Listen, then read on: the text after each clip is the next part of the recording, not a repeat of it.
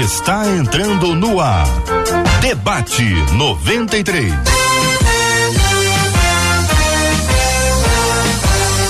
Realização 93 FM. Um oferecimento Pleno News. Notícias de verdade. Apresentação J.R. Vargas. Alô, meu irmão. Alô, minha irmã. Aqui fala J.R. Vargas, estamos de volta, minha gente. Começando aqui mais uma super edição do nosso debate 93 de hoje, nesta segunda-feira, dia 26 de setembro de 2022. Que a bênção do Senhor repouse sobre a sua vida, sua casa, sua família, sobre todos os seus, em nome de Jesus. Debate 93 de hoje, acolhendo com carinho o pastor Giancarlo. Bom dia, pastor Giancarlo. Bom dia, JR. Bom dia, Marcela, todos os debatedores, Daniel, pastor Márcio. Que alegria estar com vocês aqui. Que privilégio também falar com os nossos ouvintes, com os nossos seguidores. Que Deus abençoe muito mais. Daniele Barros, secretária de Estado de Cultura e Economia Criativa, aqui no Debate 93 de hoje. Daniele, bom dia, bem-vinda. Bom dia, bom dia, JR. Bom dia a todos os ouvintes da Rádio 93, todos aqueles que ficarão conosco durante esse momento especial. Estou feliz de estar dividindo esse momento aqui com o pastor Jean, pastor Márcio. Tenho certeza que vai ser um bom bate-papo que a gente deseja que possa edificar a vida de todas as pessoas que estarão acompanhando esse debate. Muito bem, pastor Márcio Rocha com a gente no debate 93 de hoje. Bom dia, pastor. Bom dia, JR, pastor Giancarlo, Daniele, Marcela, todos os ouvintes. Sabemos que esse é o dia que o Senhor fez para nós nos alegrarmos e nos regozijarmos nele. Será um, um debate de muita influência né, bíblica e positiva na vida dos nossos ouvintes. Marcela Bastos, muito bom dia. Bom dia, J.R. Vargas. Bom dia aos nossos amados debatedores, nossos queridos ouvintes que já estão conosco. É o caso, por exemplo, da Mari Lúcia, ela que está em São Miguel dos Campos, lá em Alagoas, mas já está no Facebook da Rádio 93 FM, Rádio 93.3 FM, dizendo, ó, tô ligada no debate 93. Faz como a Mari Lúcia, se liga com a gente de qualquer lugar do Brasil, do país, do mundo, enfim, e participa com a gente. Aproveita e diz que o debate 93 já começou lá pelo nosso canal no YouTube. Funciona, funciona. 93 FM Gospel faz como a Rosilda, que disse assim: ó, já estou aqui por mais um debate que eu sei que vai ser mais um aprendizado. Que Deus abençoe a todos os debatedores. Exatamente isso, Rosilda. Faz como a Rosilda. Diz que o debate 93 já começou, já dá aquela curtida, porque aí esse vídeo se torna relevante e mais gente também recebe a palavra de Deus através do debate de hoje. Ou quer falar com a gente pelo WhatsApp, o caso de uma ouvinte, sabe de onde, JR? Hum. Guarapuava. Guarapuava. Ela já está com a gente aqui no Zap 21 968038319, dizendo tô ligadinha e vou participar do debate 93. Maravilha! Esse é o debate 93. Com J.R. Vargas. Então, minha gente, o mundo está ficando cada vez mais louco. Ô, pastor Márcio, o mundo tá mais louco ou o mundo sempre foi louco? Sempre foi. Sempre foi louco, Sempre mas não foi. tá mais louco, não? Tá mais, mas sempre louco sempre Daniele, tá mais louco ou sempre foi louco como tá louco?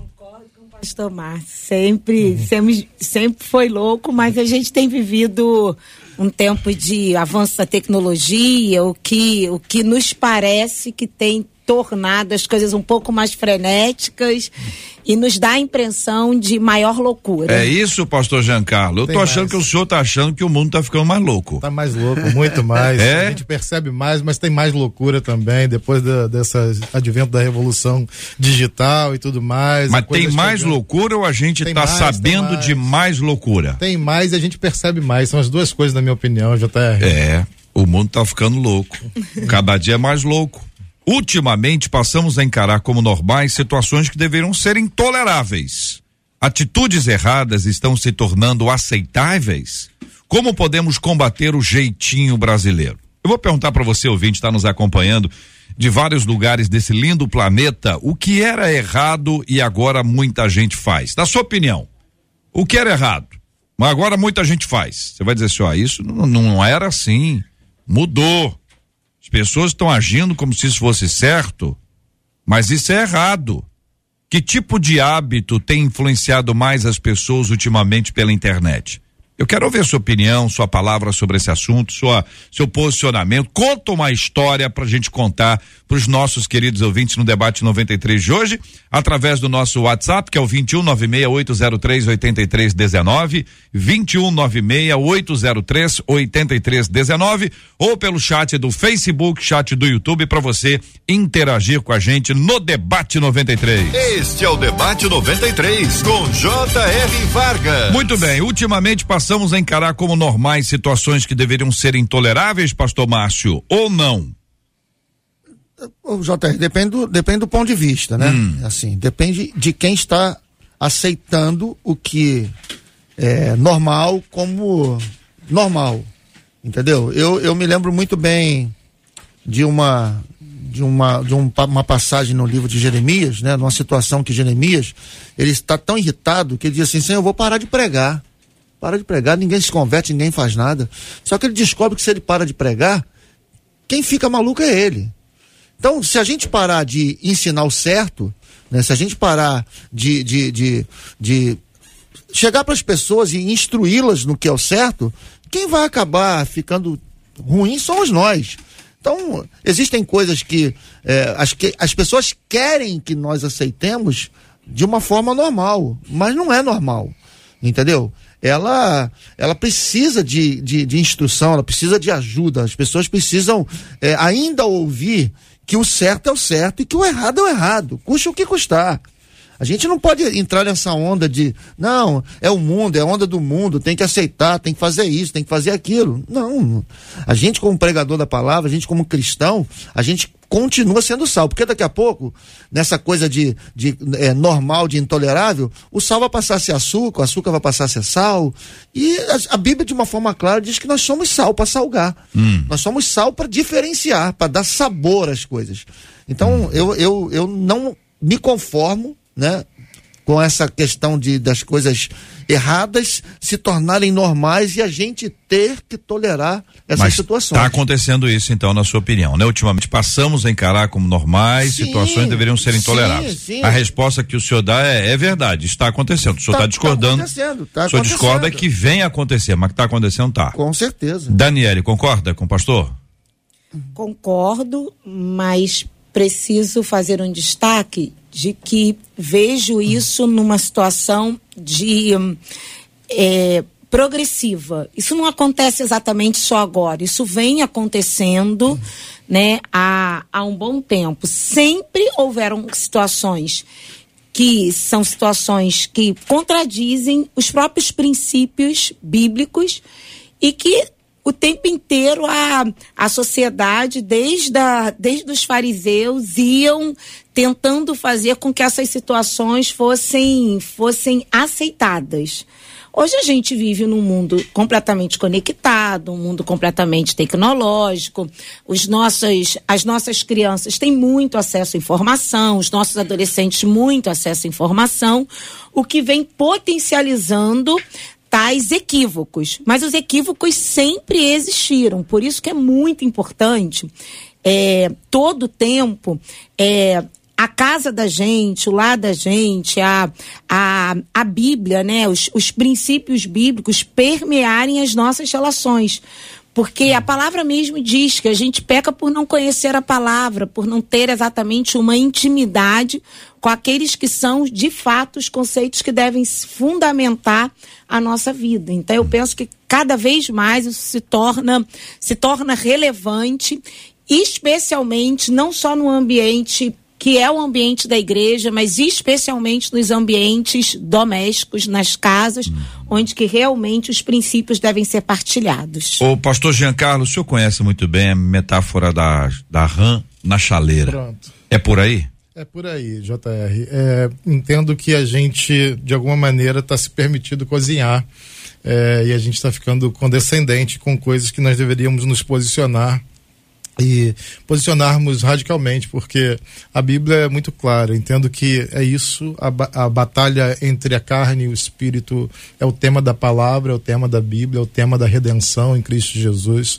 E é isso requer de nós, exige de nós a conhecimento da palavra, uma vida cristocêntrica, uma vida posicionada e a gente entender na ortodoxia do texto bíblico que nós temos uma reação que a Bíblia diz para a gente ter, porque o texto bíblico diz que a gente é liberto Romanos 6, 23, 22 de 3, de que a gente é liberto do pecado e feito servo de Deus, tendo o vosso fruto para santificação e por fim a vida eterna. Porque uhum. o salário do pecado é a morte, mas o dom gratuito de Deus é a vida eterna em Cristo Jesus, nosso Senhor. Então, existe não uma questão simplesmente social, né, uh, sociofilosófica, mas é uma questão espiritual e um posicionamento de um desdobramento de quem nós somos. Nós somos outra nova criatura em Cristo Jesus. E aí, então, tudo que era velho ficou para trás e eis que tudo se fez novo. Então a gente está vivendo essa vida nova, é, e essa pergunta né, que traz a gente para um lugar que a gente não vai precisar ficar pontualmente tratando temas, mas que vai definir agora uma nova vida para a gente em Cristo o, Jesus. O, a, às vezes o exemplo ajuda, né, para a é. gente poder raciocinar e ver o quanto a gente mudou. Os tempos mudaram, a vida é outra, moderna, é diferente. Por isso eu estou pedindo aos nossos ouvintes para eles contarem ah, o que era errado e agora muita gente faz? Que tipo de hábito tem influenciado mais as pessoas, até ultimamente pela internet? Como é que você tem observado isso? Aquelas coisas que você eh, que não são não tem a ver com o tempo, não são coisas antigas, são coisas certas que se tornaram questionáveis e até de um determinado grupo eh, as coisas certas viraram erradas. Então essas mudanças que acontecem ao longo do tempo elas geram esse tipo de acomodação. Então a pessoa se acostuma com aquilo. Por quê? Porque foi feito aos poucos. Isso aí. Né? Foi feito aos pouquinhos. Aos pouquinhos foi feito, foi desenvolvido. Estou pedindo aos nossos ouvintes que falam com a gente pelo eh, 2196803 8319, 2196803 8319, também pelo chat do Facebook, chat do YouTube. Marcela Bastos ouvintes estão aqui nos acompanhando e estão de primeira ouvindo os nossos debatedores, mas uma das nossas ouvintes disse aqui: eu acho que o que está se tornando comum e que não era muito antigamente é essa agressividade. Tá todo mundo com uma agressividade barata para cima de qualquer um que aparece. O que está se repetindo muito aqui também é que vários ouvintes, tanto pelo Facebook quanto pelo WhatsApp, estão dizendo se tornou muito comum a questão da homossexualidade, do relacionamento entre pessoas do mesmo sexo, diz esse ouvinte, duas, três ouvintes aqui, e que antes era alguma coisa que não era normal e hoje é tido como normal, dizem os nossos ouvintes. E aí, queridos, como se posicionam os dois temas aqui, violência e a homossexualidade? É, eu penso, JR, é, que são dois temas importantíssimos. Por exemplo, todos nós devemos, refutar a, luz da palavra de Deus. E aí a gente olha para a composição de sociedade que a gente tem e a gente usa para definir o tipo de e o modelo de sociedade que a gente tem. A gente poderia dizer assim: cada um no seu quadrado. E uh, a gente precisa entender primeiro o que, que a Bíblia diz para os cristãos. Então, estou falando aqui com pessoas que professam a mesma fé que eu e tem a Bíblia como regra de fé e prática. A Bíblia condena e chama de pecado isso. E os cristãos rejeitam o pecado ou batalham todos os dias, entram em luta todos os dias quando acordam para rejeitar uh, qualquer pecado, inclusive uh, o pecado da violência. Por exemplo, é, é, inadmissível, inadmissível que a gente ainda ouça é, homens cristãos que violentam as suas esposas nas suas casas. Isso é inadmissível, isso não deve ser tolerado. É, a gente não pode lidar com isso com normalidade. Não é normal, é uma coisa para ser denunciada. Ah, os pastores, os líderes deveriam chamar suas ovelhas à atenção, deveriam orientar as mulheres sobre como isso não deve ser, ser tolerado. Ao mesmo tempo, a gente precisa se posicionar. Primeiro, a gente precisa de uh, que os pais cristãos eles compreendam o valor do ensino bíblico, como a Daniela diz aqui. Então a gente vai ensinar desde criança. Outro dia eu estava vendo aí uma reportagem é, que alguém na internet falou que ia invadir as escolas bíblicas dominicais, ia influenciar as crianças para se infiltrar. infiltrar. Ah, eu penso o seguinte, eu penso o seguinte, eu nem sei o nome daquela pessoa, surgiu do nada, viralizou aquele vídeo, uma pessoa que a gente nunca viu e criou um alarme nas igrejas. Eu penso o seguinte, irmãos, o mundo está aí, nós precisamos nos posicionar nas nossas escolas bíblicas dominicais, na nossa casa. Nós precisamos ensinar aos nossos filhos o que é pecado. E a Bíblia tem uma promessa para isso. Ensina o menino no caminho que deve andar e até quando crescer não se desviará dele. Ao invés da gente se preocupar com o que o mundo prega, a gente tem que fortalecer o ensino e a ministração sobre os nossos filhos. Então, lá na escola bíblica dominical, né, todo domingo a gente está ensinando como que age um menino de Deus, como que age uma menina de Deus, qual, qual é a identidade dele quando, enquanto discípulo de Jesus. E os pais precisam entrar também nesse jogo, tá? Porque não é um papel só da igreja, não. Começa, inclusive, na família, os pais ensinando, e aí a gente tem a igreja como instituição de apoio para poder orientar as pessoas. Eu, eu queria pedir a vocês o seguinte: claro, cada um fica à vontade. É, eu eu eu tô tentando é, pensar não assim o que, que a igreja faz, é o que a gente faz. Isso aí. O que a gente faz é, é função de cada um de nós. Então, quando a gente fala assim, a igreja faz, parece que é um, é um ser que não existe. Uhum. É, é imaginário, né? A igreja, a igreja não faz, a igreja fez, a igreja faz, fica como um ser imaginário. O negócio todo é a gente. O que, que a gente tem feito? Qual é o nosso posicionamento? O senhor, o pastor Giancarlo especificou aqui família, a importância disso, mas a família, o pai e a mãe, ele está na chaleira. Ele está lá, ele está sendo cozinhado já há alguns anos. Então, ou esse pai de hoje não é como o pai de antigamente. Vai dizer, ah, não, envelheceu, esse está muito novo, moderno, está influenciado pelo, pelo tempo, tempo novo. É isso que está acontecendo? É essa a dinâmica? Ou aquela ideia bíblica que a gente sabe, primeiro que o mundo jaz no, no maligno, segundo que o amor de muitos esfriaria, e hoje nós estamos vivenciando isso. Estão vendo, ó, o amor está esfriando. A vi, vi, violência do jeito que ela está é, é um reflexo disso? Então, J... Pode falar.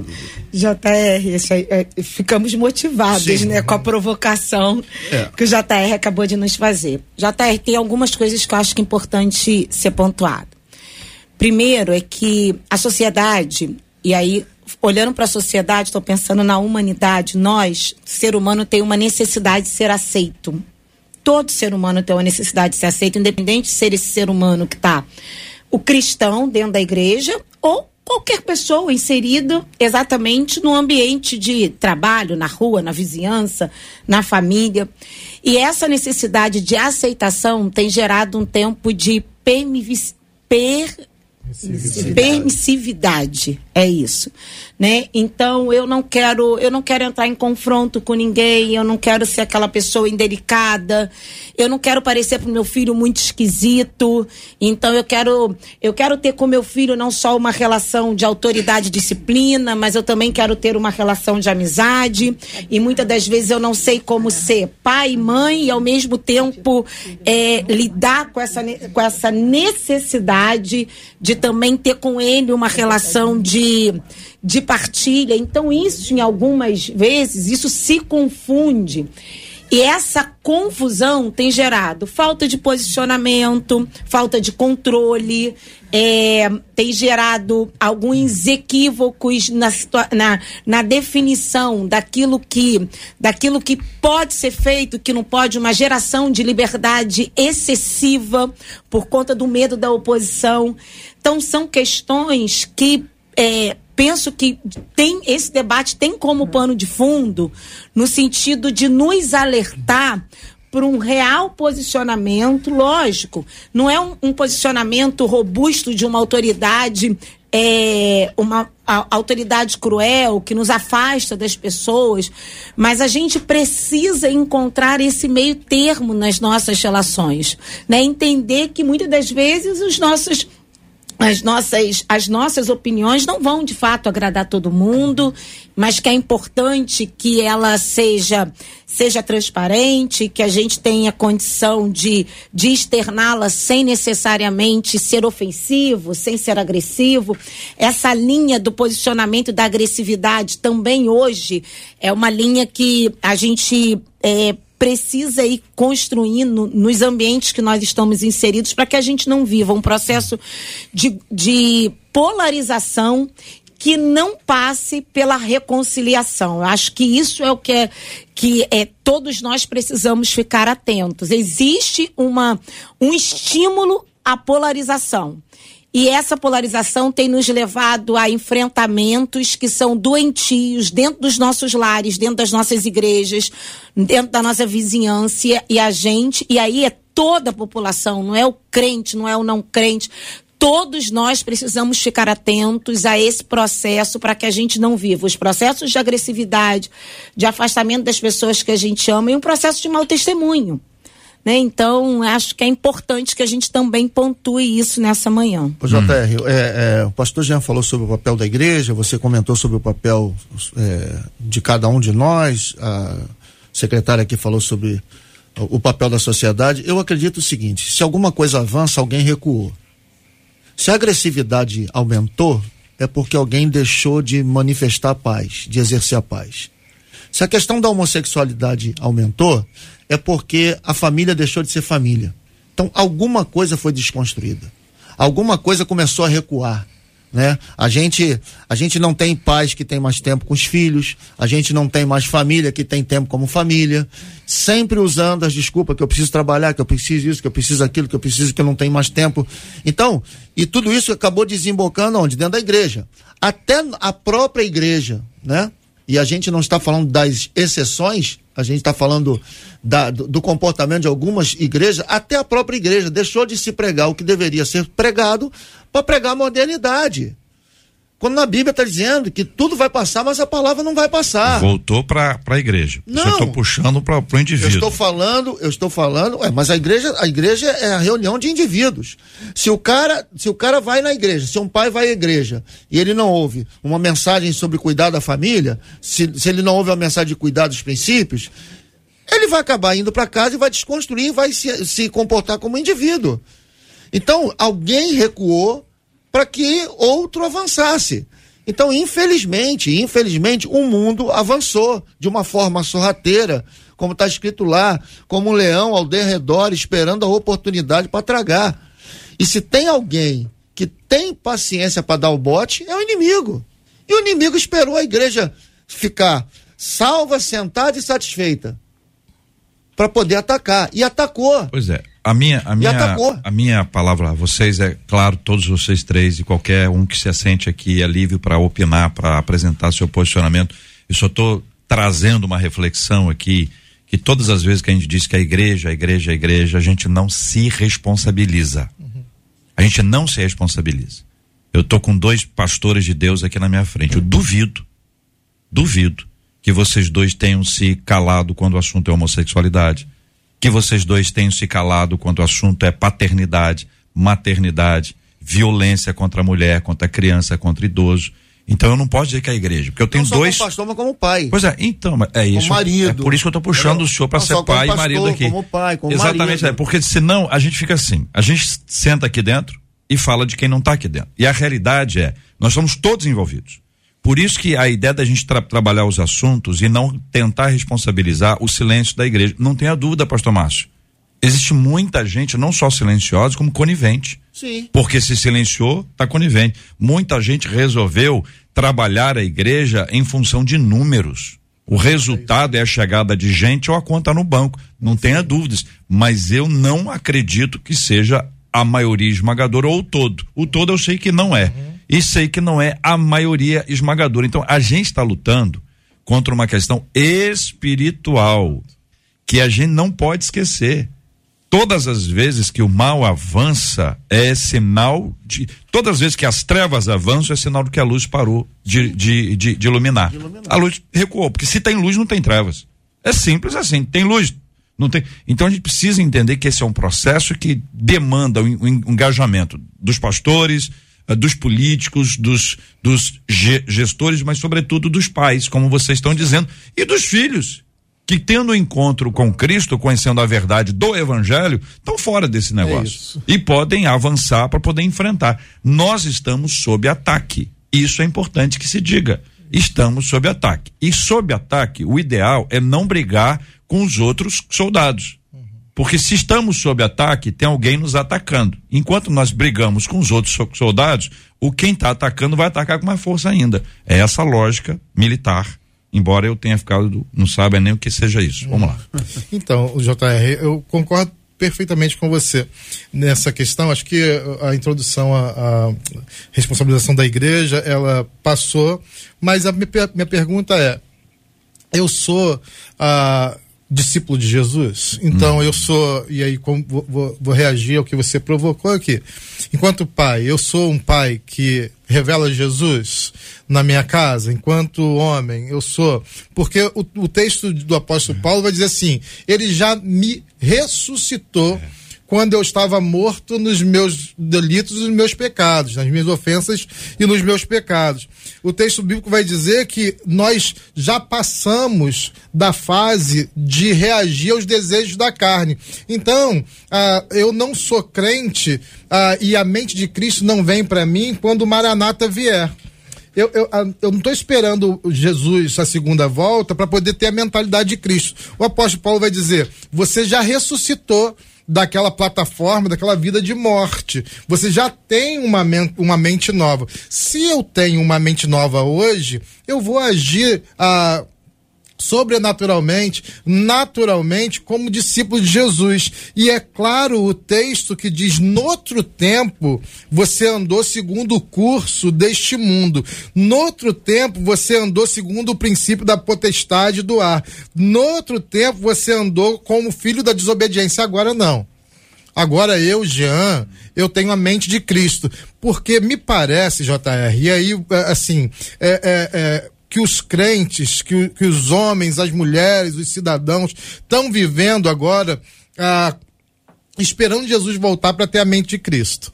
E aí isso complica. Estão vivendo secularizados. Enquanto a conversão vai me tirar da base do pecado e vai me levar para o lado de Jesus. Isso se resolve, só para eu poder fechar essa ideia aqui, isso resolve tudo, gente.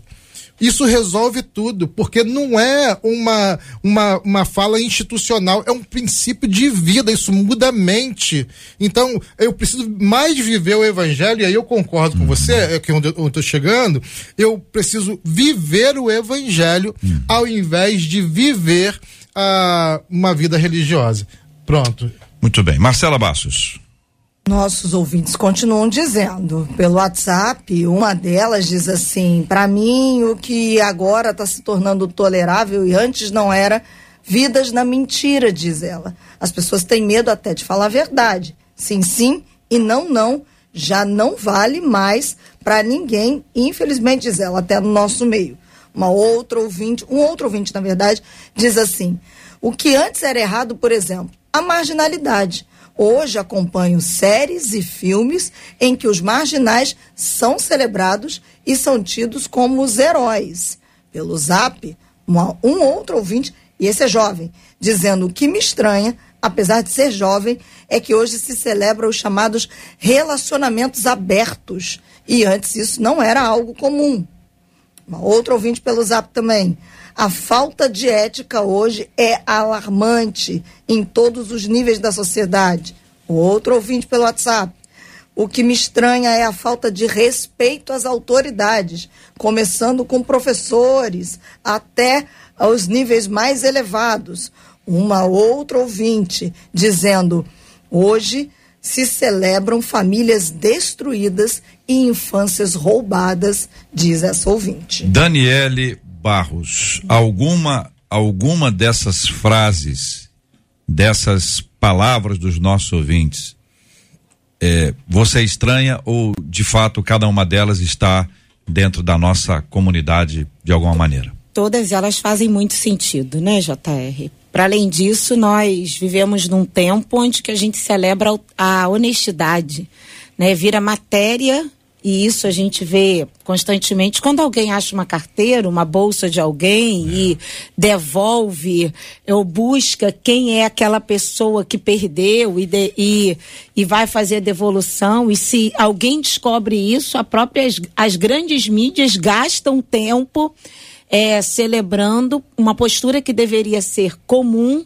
mas é tão incomum nos nossos dias, né? Que é que precisa ser celebrada, noticiada, porque é muito mais fácil as pessoas acharem um cordão, acharem um anel, acharem uma carteira e, e se acomodarem dizendo, não é, vai ser difícil localizar quem perdeu. Então, a gente vive num tempo que honestidade é celebrada, que paternidade é celebrada, uhum. né? A gente vive num tempo onde que valores que deveriam ser comuns à sociedade, deveriam ser estruturantes da sociedade, viram valores a serem celebrados quando a gente quando quando acontecem. E para além de tudo isso, a gente também, em paralelo a isso, vive um tempo onde que é, a gente também vai celebrando é, determinados posicionamentos que não deveriam ser comum às, às relações. Por exemplo, a gente vê muitas pessoas a, é, se dizendo autênticas para se permitirem ser grosseiras. Uhum. Então a gente também vive um desequilíbrio de valores que deveriam ser é, robustos nas suas amorosidades para também dizer ah, que, aquela pessoa aquela pessoa é grosseira foi rude tratou mal não mas ele é autêntico ele é autêntico é. e a gente quando a gente eu quer falo que penso falo que eu quer. falo que penso eu falo a verdade é. então é, a gente também vive extremos uhum. né nesse ambiente esse ambiente de, de extremidade ele nunca é saudável em qualquer lugar que ele esteja. Uhum.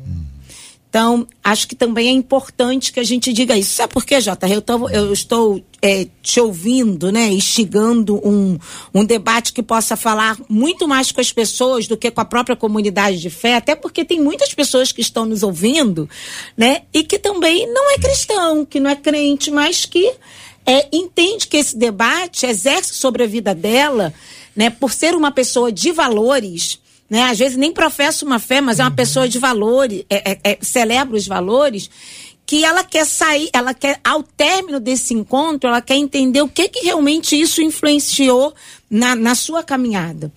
E aí eu, eu fico pensando que é, é muito, é, tá muito difícil separar o que é joio de trigo. É muito difícil separar o que é joio de trigo e é muito difícil entender como se posicionar. Né? Quando eu trouxe a questão da maternidade, eu tenho três filhos. Eu tenho um filho de 21 anos, eu tenho uma filha de 10 anos e eu tenho uma raspa do tacho de 5 anos de idade. Quando eu olho para o filho de 21, ele é completamente diferente do que o meu filho de 5. Eu me considero a mesma mãe do filho de 21 pro de 5. Eu me considero com os mesmos valores. Eles foram criados, eles até crescem no mesmo lugar. Eu não mudei de casa, eu não mudei de ambiente. Eles frequentam a mesma igreja, mas eles são completamente diferentes. O meu filho de 5 anos não me diz coisas que, os meu, que o meu de 21, o meu de 21 não me diz até hoje, o meu de 5 me diz. Ele tem uma, ele tem uma relação de, de determinados questionamentos que são muito. É, a, a, o que eu considero muito a quem é uma, uma criança de 5 anos. Por quê? Talvez escola, é, internet, programa de televisão, ausência. Eu era talvez muito mais presente quando eu tinha lá o meu filho de 21 anos. Eu disse, então, assim, e como é que a gente, enquanto sociedade, mãe, família, a gente se posiciona? A gente não mudou, a gente mudou, o que que a gente. E penso que as nossas comunidades, os lugares que a gente tão, nós estamos inseridos, precisam gastar tempo exatamente nesse apoio que a gente precisa dar à família, falar a verdade. A, a, as nossas comunidades precisam de ser lugares da gente falar a verdade, da gente precisam ser lugares terapêuticos. Uhum. A gente precisa se ouvir. A gente não pode é, se contentar ir para os nossos encontros comunitários e simplesmente receber. A gente precisa partilhar. Uhum Porque é na partilha que a gente cresce, é entendendo que o problema da minha casa é o mesmo problema do outro, que eu, se eu lido com mentira na minha casa, como é que você lida com a mentira do seu filho? Como é que você lida com vício? É porque o vício está aí, gente. Os nossos meninos estão cada vez mais usando álcool mais cedo, a gente, a gente já tem o um cigarro eletrônico. Como é que a gente lida com isso? Né? Como é que a gente combate isso? É, a palavra é muito importante, a instrução da palavra é muito importante. Mas e quando acontece? Eu acho que a gente fica muito sem, sem responder. E quando acontece? Como se posicionar, como fazer, como aproximar e como orientar, sem exatamente excluir, sem exatamente colocar a parte, trazendo para perto. Então, penso ninguém, que. Ninguém gosta de ser chamado de antigo. Ninguém gosta de ser chamado de quadrado, de, de retrógrado. Qualquer palavra que possa se assemelhar a essa. Então a modernidade empurra a gente uhum. é, e, e tenta nos calar. Para vocês terem uma ideia, o site The Intercept tem atacado a revista de escola bíblica dominical. Onde já se viu? É um site que traz diversas denúncias e, e, enfim, assuntos geralmente ligados à política, mas com um viés fortemente associado a temas como homossexualidade, feminismo e outros mais. Eles resolveram atacar uma revista de escola bíblica dominical. Você para para pensar, diz, quando é que alguém ia se importar com uma revista da escola bíblica dominical? E quando uma revista da escola bíblica dominical seria atacada pela imprensa, porque isso é mídia, é imprensa. Bom, eles resolveram atacar a revista da escola bíblica dominical da Igreja Assembleia de Deus em Santa Catarina. A revista, a revista sobre a qual nós estamos conversando, é publicada pela editora Calel, cuja sede é Blumenau, Santa Catarina. O tema da da revista é O Cristão e os Desafios do Nosso Tempo. Com vários assuntos diversos. Por exemplo, compreendendo o tempo em que vivemos, cosmovisão cristã, sendo conservador em um mundo corrompido, Deus, fé e política, o que a Bíblia diz sobre política, o que um cristão precisa saber sobre esquerda e direita, desafios na educação para o cristão, marxismo cultural e seus impactos, movimentos minoritários, ideologia de gênero, machismo, masculinidade deformada, feminismo e a distorção de papéis, sexualidade distorcida em uma cultura erotizada. Vários autores. Vários autores. Uhum. A editora publicou, a igreja é, é, adquiriu e está sendo ensinado na igreja. A, a, a, o tema que está sendo destacado pelo Intercept é feminismo e as distorções de papéis, que foi escrita por uma, uma, uma, uma mulher, Sheila Branco, é ela que escreveu. E eles têm afirmado que a revista bíblica está sendo usada como uma cartilha anti-esquerda para a doutrinação dos fiéis. Tem um áudio que eu vou mostrar já já, e eu quero que é, que é o posicionamento da editora frente a essa fala, uhum. e pedir a vocês o seguinte, pastor Márcio, é, essa é uma tendência de silenciar. Diz, olha, não fale sobre esse assunto. Se falar, a gente vai falar aqui na mídia. A gente vai botar para quebrar, a gente vai pressionar de tal forma que vocês não não vão ter paz. E, em geral, a gente não gosta de briga. Assim, no sentido, assim, é, contínuo. Mas existe uma briga que esta precisa ser enfrentada. Pastor Márcio. Eu, eu, eu quero me reportar essa situação com um texto bíblico. Por 40 dias, do outro lado, um gigante vociferava: Tem homem para me enfrentar? Tem homem para me enfrentar? Era o que Golias falava para Davi. Hoje o que a gente vê é a mídia, é, é a sociedade vociferando contra a última resistência, que é o conservadorismo. Né? Não vamos falar de igreja, vamos falar do, das pessoas de valores né? que estão aí, que estão resistindo. Porque se passar por essa barreira, acabou. Você imagina, vamos lá, imagina a, a, a nossa, a nossa eh, diretora, não, a nossa secretária, secretária de, de cultura, está aqui. Se ela faz um projeto cultural aonde ela apresenta valores da família, onde ela vai apresentar, né, uma, série de coisas ligadas ao conservadorismo, alguém vai se levantar para bater nela. Alguém vai se levantar para falar alguma coisa. Então, o JR, isso aí é uma tendência. Agora, você vai se calar se você quiser. Se você não tiver convicção de quem você é como cristão, como pai, se eu não tiver convicção como avô, né, se eu não tiver convicção como pai, se eu não tiver convicção como marido, eu vou aceitar esse vômito em cima de mim. Uhum. Eu vou aceitar de forma normal, não. É isso mesmo. Eu não vou querer brigar com ninguém, eu não vou querer me posicionar com ninguém. É o mundo, é o curso do mundo. E o pior, nós, somos, nós somos, nós, JR, o conservadorismo, né? E eu não estou falando de religião, tô, eu estou falando dos valores. Como foi dito aqui, né? Estão celebrando bandido, estão celebrando divórcio, estão celebrando é, é, é, homofobia, estão celebrando tudo.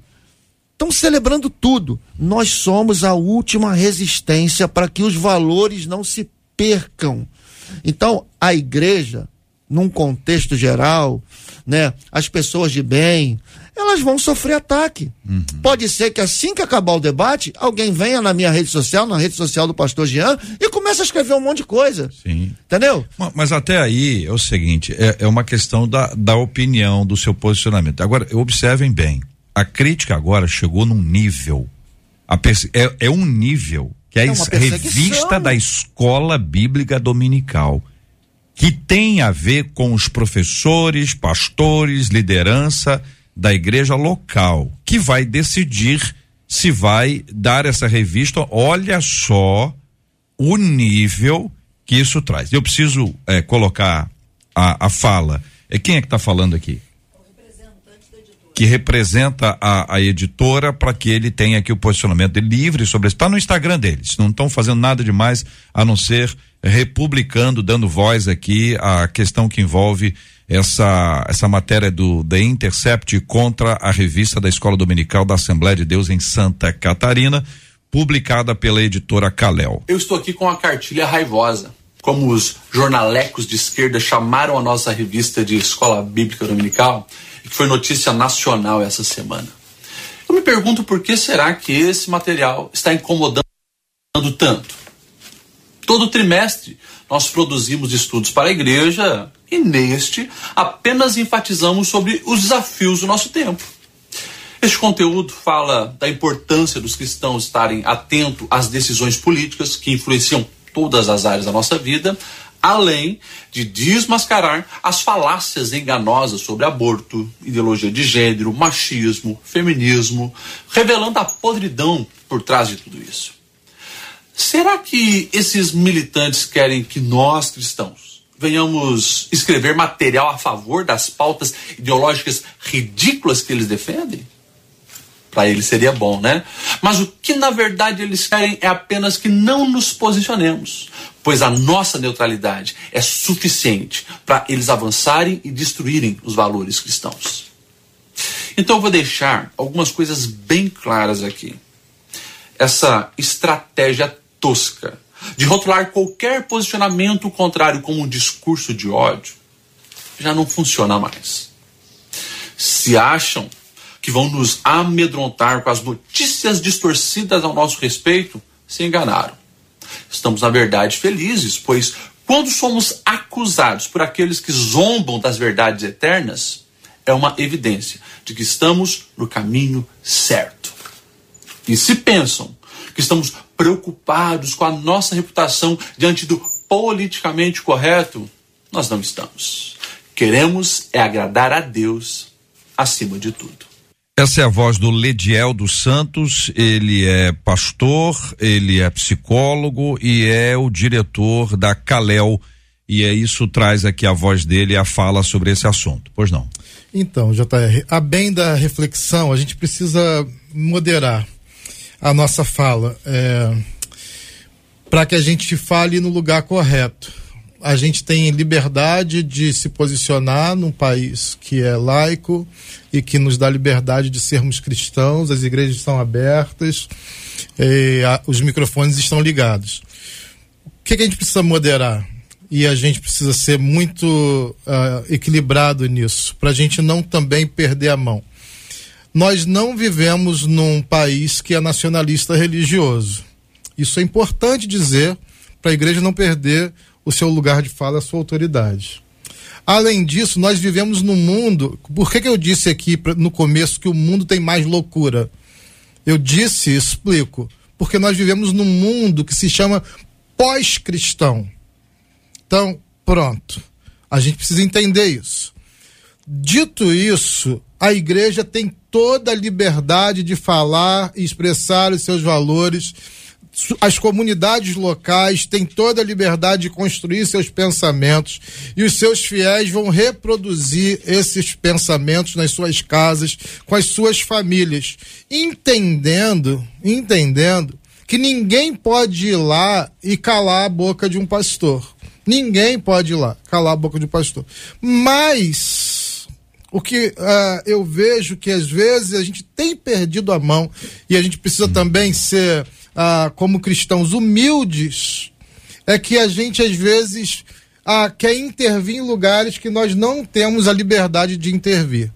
A gente prega a palavra a todas as pessoas, a tempo e a fora do tempo. Quem convence o pecador da justiça, do juízo e do pecado? Quem é? Eu preciso que o senhor me diga o seguinte: é, o senhor discorda que esse assunto seja tratado na escola bíblica? Não. Não, de não. maneira nenhuma. Perfeito. Acho o senhor está falando de gente que exagera, que acaba fazendo coisas uh, que não deixa convém do ponto de vista claro cristão. Pra, é, deixa eu deixar isso muito claro para não ficar nenhuma dúvida da minha fala.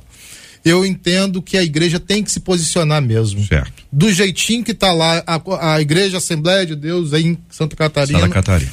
Está fazendo o trabalho dela direitinho.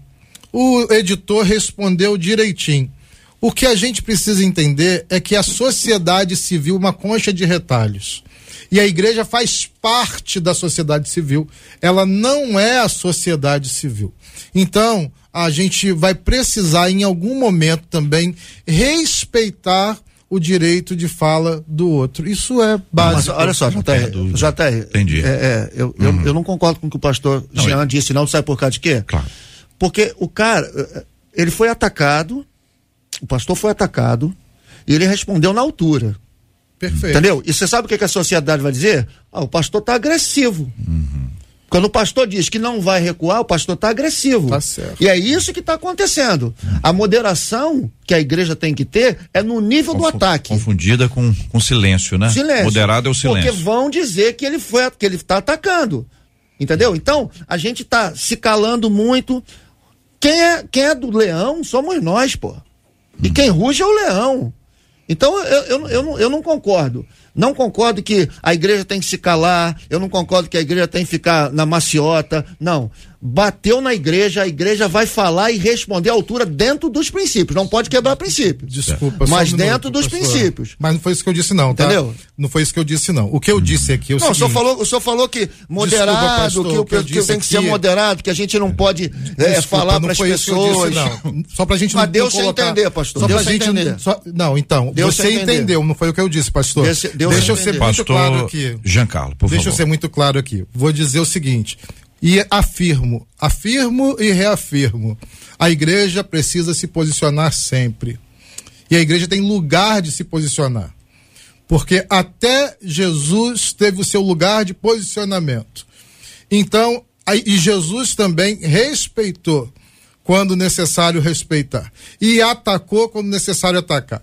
Se a igreja for atacada, como qualquer instituição civil e jurídica, ela tem o direito à resposta. Ponto. Isso é o que eu estou dizendo. Segunda coisa que eu estou dizendo: há uma sociedade instituída que tem leis vigentes. E a igreja faz parte desse código constitucional. Se alguém for na porta da igreja dizer, vocês não vão falar, se for na minha igreja dizer o seguinte, você não vai falar sobre homossexualidade e você vai ser obrigado a casar a um casal de homossexuais. Eu sou muito claro, eu vou ser preso. Se for na minha igreja dizendo você tem que calar a boca porque vai ensinar as crianças a ideologia de gênero, eu vou dizer, eu vou ser preso. Então eu estou posicionado e estou pregando o evangelho que liberta, que transforma, que livra o homem do pecado. Não há confusão nessa fala. É um posicionamento muito definido, pessoal, enquanto pai, enquanto pastor, enquanto líder ministro do evangelho que sou há 25 anos. Muito definido. Ponto. Não negocio. E aí tem o, o outro lado, porque toda moeda tem dois lados. E o outro lado da moeda que eu estou dizendo aqui é: nós fazemos parte de uma sociedade constituída. Nessa sociedade tem leis. O papel da igreja é proclamar o evangelho e não atacar pessoas. Mas ninguém está atacando pessoas. E eu não estou dizendo que você falou isso, eu estou dizendo o meu posicionamento. Hum. O papel da igreja é proclamar o evangelho e dizer o que é pecado e o que não é pecado. Agora, o nosso papel não é bélico. O nosso papel não é belicoso. O nosso papel é de ensino. Quem faz a obra da transformação, e eu creio que todos serão libertos e que o Brasil vai ser uma nação do Senhor em breve, é o Espírito Santo. Deixa, de deixa eu perguntar a vocês o seguinte: é, nós, igreja, igreja, a igreja deixará de pregar o evangelho puro e simples? Não. não. Deixará de ensinar as verdades que, que são sagradas para nós, que elas são bíblicas? Não. Não. Nós não deixaremos de fazer isso. Exatamente por isso está havendo um incômodo. Uhum. E esse incômodo, ele tem, ele tem várias estratégias. Uma das estratégias é a ameaça. Gente, é o seguinte: escola. Nós estamos na escola, chegamos lá na escolinha, nossa nova escola, e apareceu uma menina grande ou um, um menino grandão e eles vão lá e tentam nos calar. Diz, oh, sai daqui, moleque, sai daqui, menina, aqui você não tem amiga, aqui não sei o quê. E aí intimida. Aí o que, que a pessoa faz? Chega no, em casa, não quer ir para a escola mais. Normal, vida comum. Esse, essa estratégia de intimidação é o que está acontecendo agora. Uhum. Essa estratégia de intimidação. Já. Esse é o problema que nós estamos vivendo. Isso aqui é para intimidar. A professora, a irmãzinha da escola bíblica, o irmãozinho da escola bíblica, disse, ah, melhor não falar sobre esse assunto, senão isso vai dar. Não tem que deixar de falar em hipótese alguma.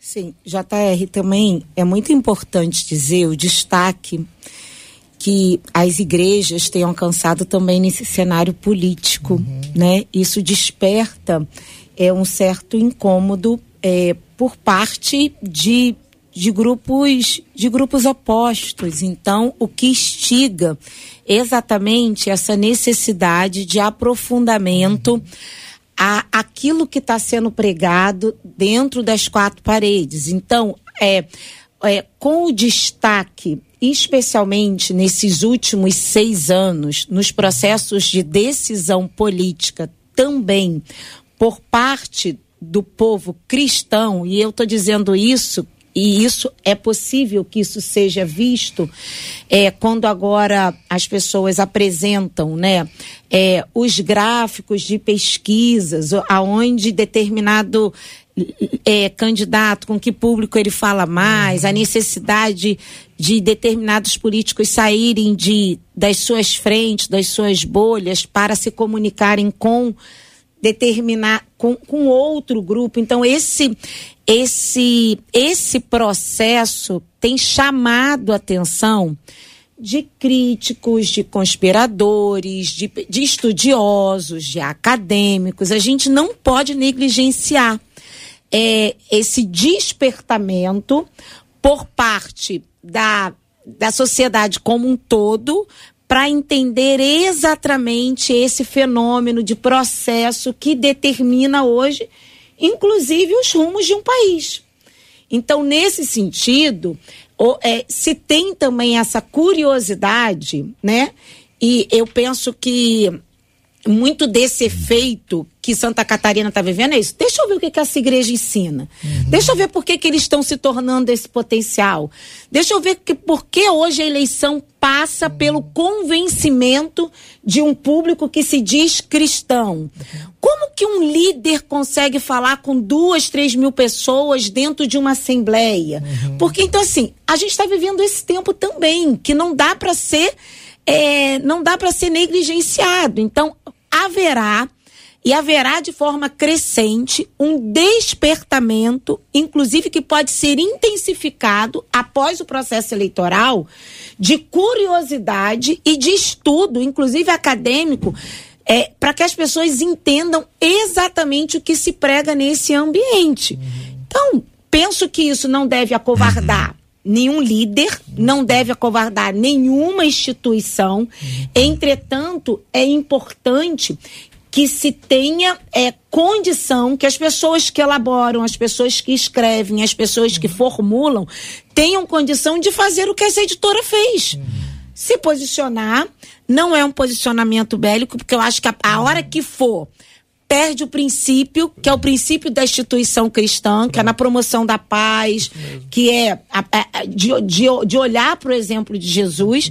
Mas ele deu a resposta: olha, esse, esse, esse, esse material foi feito para esse público com essa finalidade e nós temos a certeza de que aquilo que construímos é, é não fere os princípios para que foi foi elaborado e pronto. Eu queria acrescentar a sua fala é, dizendo o seguinte que é, aquilo que alguém publica num jornal é responsabilidade dele e é direito dele uhum. publicar no jornal, no site, falar na rádio, na televisão. Uhum. Então não queira, não queira pensar em calar aqueles que escreveram uhum. a, a, a, revista, escreveram a, a, a lição, a, a professora, o professor que está dando essa aula a igreja que adquiriu, uhum. a editora que publicou, para com isso. isso é contra, é contra. Nós pensamos segundo o que a Bíblia ensina. Amém. E nós não vamos nos calar. Com todo respeito, uhum. sempre como aqui foi, foi dito, manifestado, uhum. respeito aos que pensam diferente, é muito importante que a gente ganhe as pessoas respeitando-as, não as agredindo. Isso. Mas o silêncio, eu fico imaginando alguém que comprou essa revista, uma igreja, Disse, ó, melhor, melhor não mexer com essa revista. Pula essa, essa lição. Medroso. Isso aí. Esse é medroso. Entende? Eu, eu não conheço a editora, nunca tinha ouvido falar. Uhum. Não conheço a igreja. A autora da, da, da, da, da, da lição não conheço. Vamos até atrás dela. Porque é importante dar, dar voz a uma pessoa como é para honrá-la. Aqui é para honrá-la, para dizer, olha, você está passando por um sufoco aí, mas tem muita gente que está aqui contigo.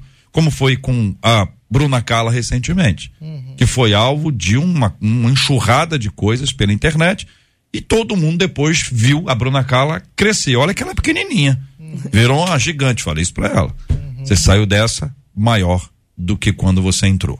Quero anunciar a vocês, são 11 horas e 57, quase 8 minutos. Não dá nem para despedir.